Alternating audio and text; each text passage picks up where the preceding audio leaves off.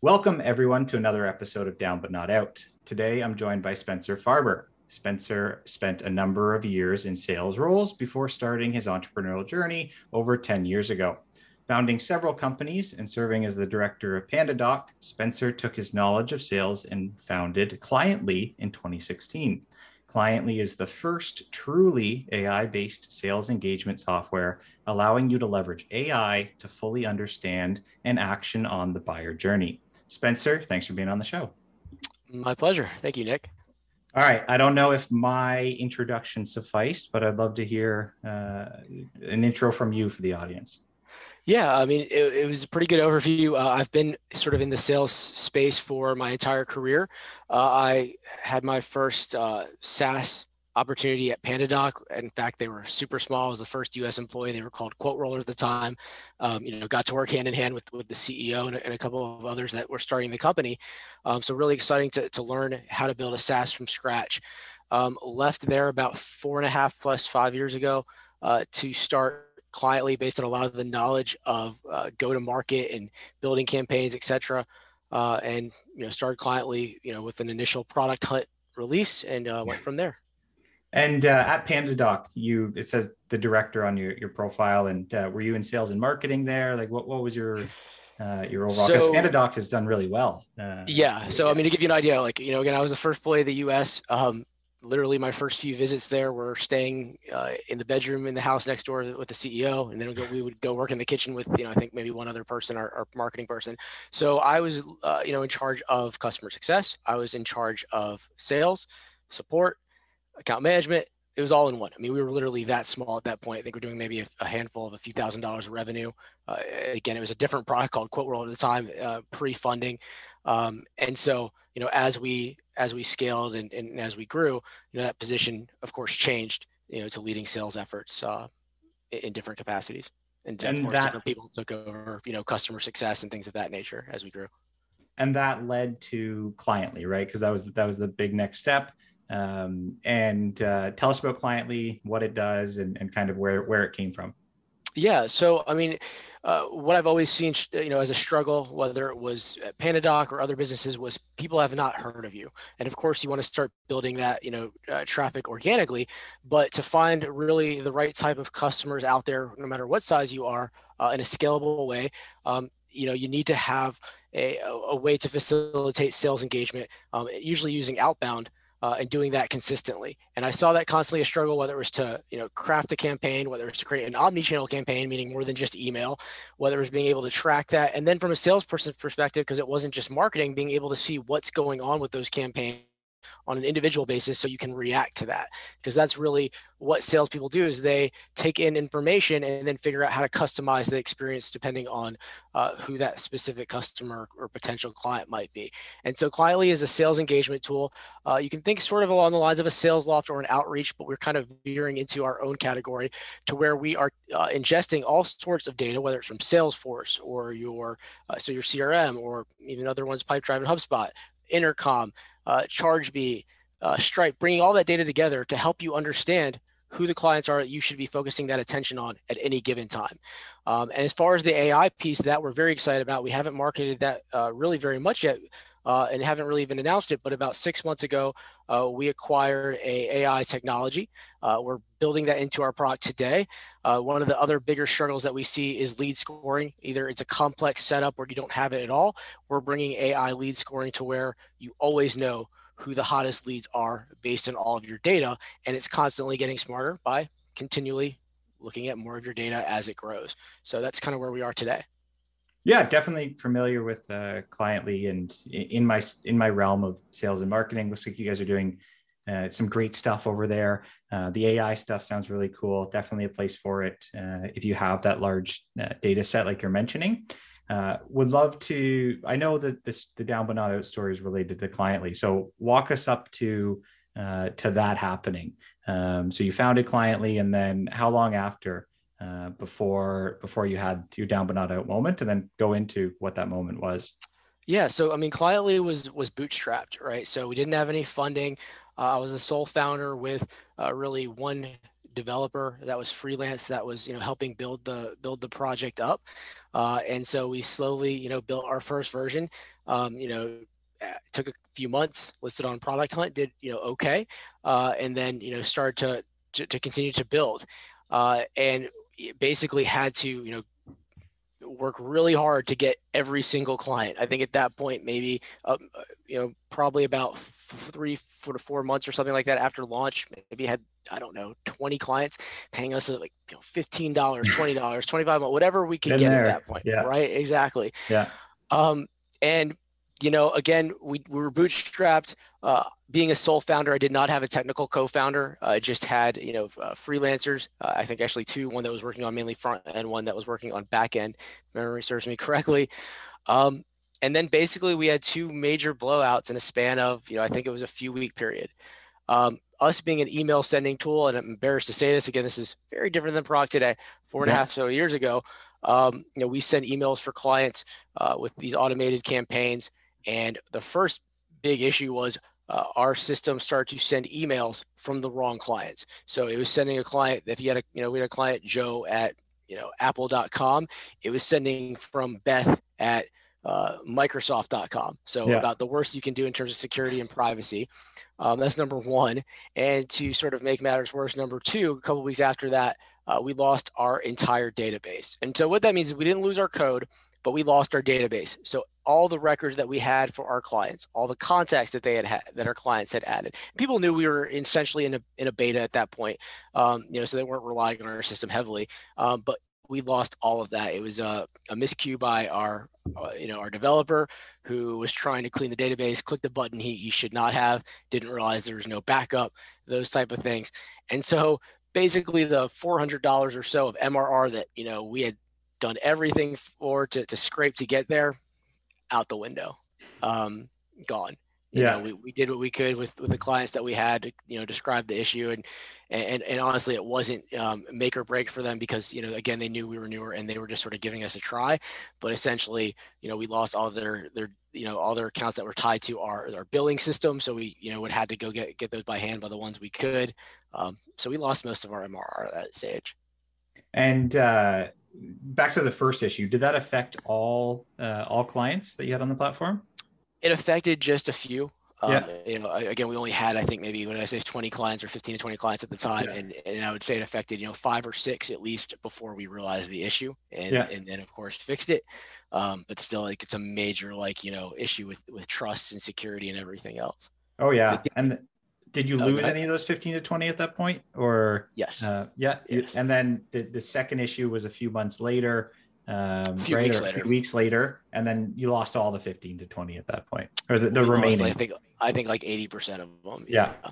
because yeah. with the database being lost again it wipes out all of their info information that they had in our system yeah um you know any contacts they had added any campaigns they had created um, those type of things uh, and so yeah, that's uh, kind of where it left us. Yeah, and you you mentioned that a lot of them were understanding because you were you were younger uh, as a company, right? And uh, but were any of them were there any bad reviews that surfaced online? Was there anything that uh, or even bad feedback? Did you get a lot of bad calls? No, um, and this is where you know, and I don't know if this is where you know the segue is going to be, but this is sort of what leads to how we came out of it, and yeah. I can go speak to that. But no, there weren't really um, bad reviews or anything like that from yeah. it. You know, we we reached out to everybody you know, directly as we could. And some were just like, all right, well, we tried it, it wasn't for us, and, and you know, yeah. moved on. Yeah. Um, and it was just yourself and two freelancers at this point, right? Correct. Yeah. And uh, bootstrapped. So it was just yourself that had put in money. Uh, you're paying the freelancer's salary. Exactly. Uh, you know roughly how much you'd put in at this point? At this point, probably like somewhere between thirty to forty thousand dollars. You know, yeah. to get the product up to a point where you can you know have something that you can actually that yep. that works you know? So you would have and, been out 30 to 40 grand then if it was uh if if you'd walked away at that point right? Personally um you invested that. Also had yeah i mean also had walked away from a high paying position all sorts of things yeah. yeah. Yeah, yeah that yeah i think that helped frames the uh the, the severity of it right? Um it was early on but uh you had already personally invested in this. You were the only founder in it too um w- which leads to me to another question uh, I don't know if you've had time to reflect on this, and did you, do you think that it would have been easier if you had someone else that had some skin in the game with you, right? Like a co-founder, someone else to to go with you. Yeah, absolutely. Yeah. And it wasn't necessarily about, oh, I want to keep all of this for myself. Yeah. It was more about finding the right person. And yeah. I just didn't have um, the technical, you know, co-founder. I did not know that person. Yeah. Um, you know, so absolutely. It's one of those things where having a partner or multiple partners, uh, people handling different facets that maybe aren't the part that you are, you know, experienced or skilled at, definitely important. Yeah, that's definitely been that's uh, sorry, I was going to say, I think that's where PandaDoc, you know, uh, was able to succeed at the very beginning because they had those areas sort of solidified. We had somebody that was great at marketing. We had a very uh, charismatic CEO. We had a thorough CTO, and we had myself on the sales side. So when you have all of those pieces with, the, you know, uh, or people that are very strong in them handling it, it helps quite a bit. Yeah, yeah. I think that's been a common theme throughout the uh, the podcast and other stories that I've heard is uh, going at it alone is tougher and um, like I have a co-founder at Visitor Queue, but he was mostly fractional for uh, the past few years. So I can completely understand that going at it alone does become tougher. It goes back to what we were talking about before the show too about misery loving company. If you have someone there with you, it's a lot easier. Yep, absolutely. Yeah. yeah. Um, so you're at uh, $400 roughly MMR, 15 to 20 clients. You put in some money yourself, walked away from PandaDoc uh, to, to run this uh, and you're, you're four or five months in, it sounds like, after launching, building the product. And this happens. Um, you lose pretty much all those clients. Uh, where what happens next? Yeah. So, I mean, the first thing that, that I always try to do is I don't look at like getting upset and putting blame, right? Because at that point, it's not even because I'm such a great human being or anything. It just, it doesn't solve the issue, right? And so first off, we looked at all right, what can we do? So we went and we reached out to all you know most of the clients. Again, only a couple stayed. We looked and said, what was the last you know sort of uh, instance uh, that we had of our database, which I think was a couple months back, where we didn't even have you know half of those clients before at that point. So it, gave us a little a little bit of something, and, and that's where we started. Uh, reached out to at least tell them all the problems so that we didn't get any of those bad reviews and things of that nature that you mentioned.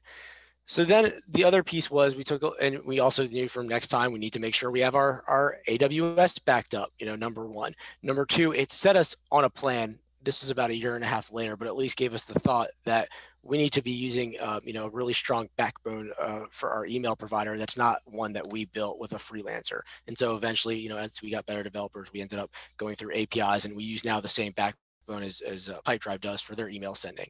Uh, but that being said, here's sort of how I looked at it man, we just lost all of our clients. But from the flip side, all we lost was $400 of MRR. So I, you know, really looked at it that we, you know, had these extra few months, we built out the product, we, we, we sort of figured out more ways to go to market and those type of things in that period. And ultimately the, the sort of silver lining here was that nobody had heard of us yet. So we were completely under the radar and we hadn't lost that much. And I looked at if we were like a year further down the line, it would have been so much worse yeah. those reviews that you were talking about would have been, you know, coming out in mass like hey like i can't believe that we lost our data because we were really using the tool at this point um, or sending email you know so those type of things it, it sort of helped us uh, get past it because so few clients and and from there we just kept plodding forward um, and we're able to turn around we were you know again pre-funded at this point um, we were able to you know again this is just from memory at this point you know bring in about $35000 of revenue before the end of the year. So let's say those issues happened in like, you know, May or June of I think it was 2016. You know, we were able to bring in a you know 35,000, probably you know five or six k MRR before the year was out. So we were able to turn the corner. And again, it was just looking at like let's just start from scratch, but we have this product now. So yeah. that was uh, you know I wish I could say there's some you know, super resilient you know, story or creativity about it, but it was really just one of the things that I'm sure you get with a lot of these different calls that you've done, it's about perseverance, right? It's about, you know, continuing to go even when you get, you know, sort of knocked down.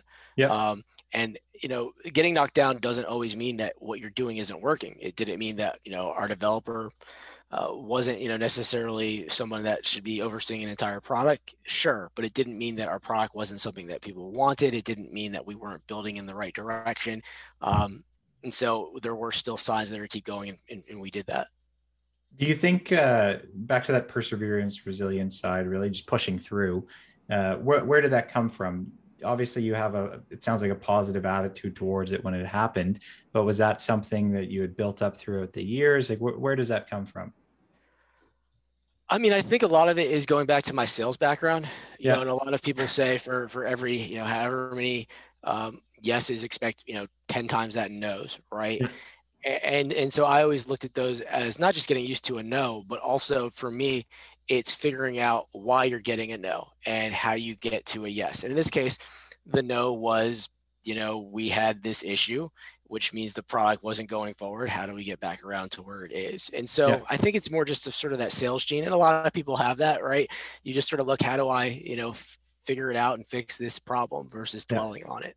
Yeah, yeah, that's the big thing, right? It, it is, uh, it is attracting to to go towards that dwelling side. and A lot of people do, um, but if if you keep pushing forward and you keep that that mentality of uh, it could be worse, uh, right? That's what I kept telling myself throughout the whole thing. It's like, okay, we've lost uh, twenty percent of our clients, but what it could be hundred percent. So just keep keep going through. Um, and then, like you said, uh, or, or you alluded to, you ended up raising around after 2016. Um, and where's the company now? It- it's definitely progressed. Yeah, so I mean, we've raised about just under two million. I mean, it wasn't actually one round. We've you know raised a little bit here, a little bit there.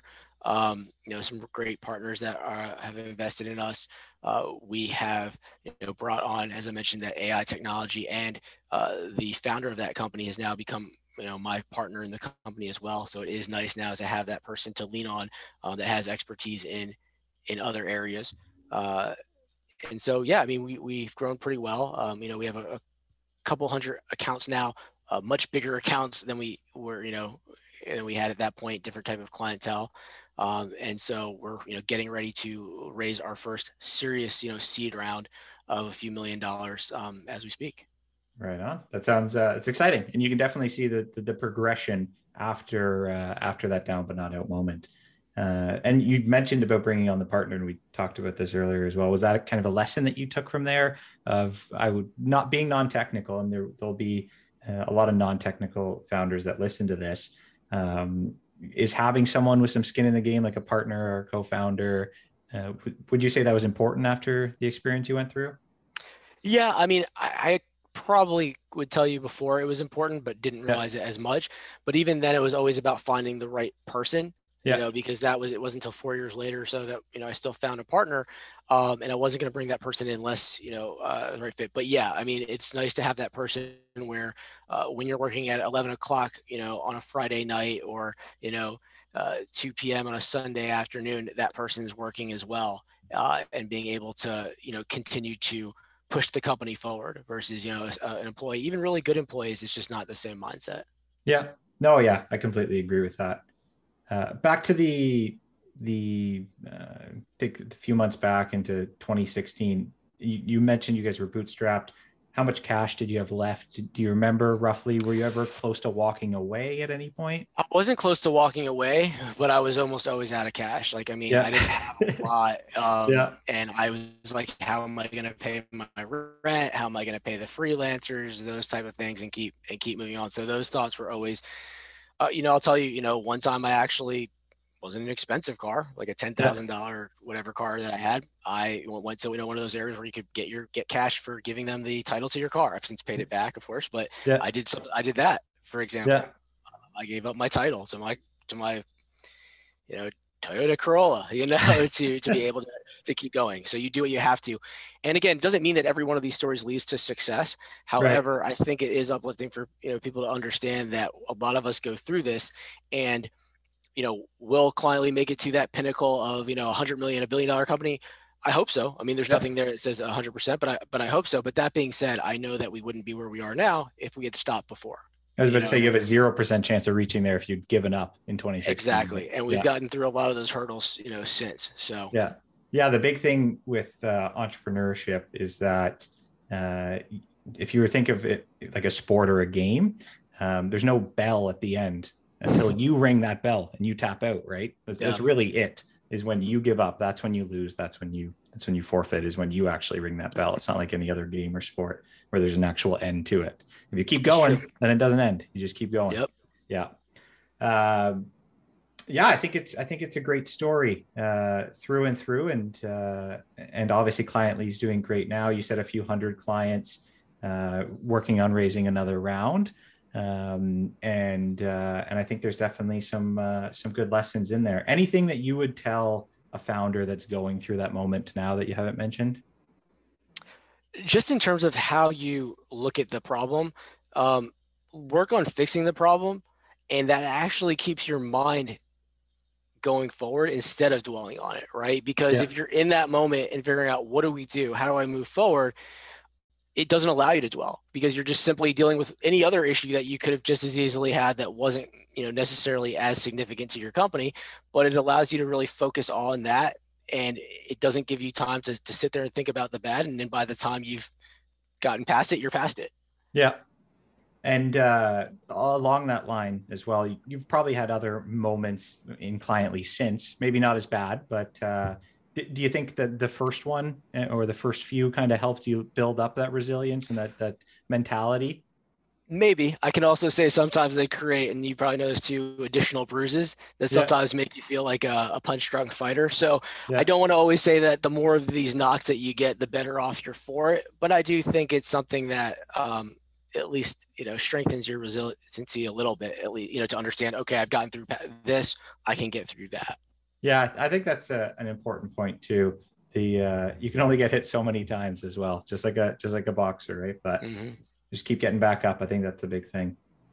All right spencer that was uh, that was great. I think that's a, a really good story to recap again. Uh, started your career in sales and marketing went and started your own sales and marketing software and cliently. $400 into your journey in MRR. Um, you uh, there was an issue with the software because of the some of the freelancers that you were uh, utilizing early on that led to some emails being sent from the wrong address the database being deleted which pretty much made you start over from zero. Uh, 2016 fast forward to 2022 now you have uh, a few hundred clients. How many employees are, are you guys at? Uh, we're about 10 10 yeah. Um, you're, you've raised uh, about $2 million you're, you're raising even more. Um, and uh, and definitely a strong recovery after an early setback. So uh, thank you spencer for for your time and, and for sharing your your down but not out story. Um, to everyone listening i hope you enjoyed this episode. If you did leave us a review. Also subscribe to the show to be alerted of new episodes. And finally like and share uh, the episode on social media. Help us spread the word of Down But Not Out. All right. Bye, everybody. Bye, Spencer. Thanks, Nick.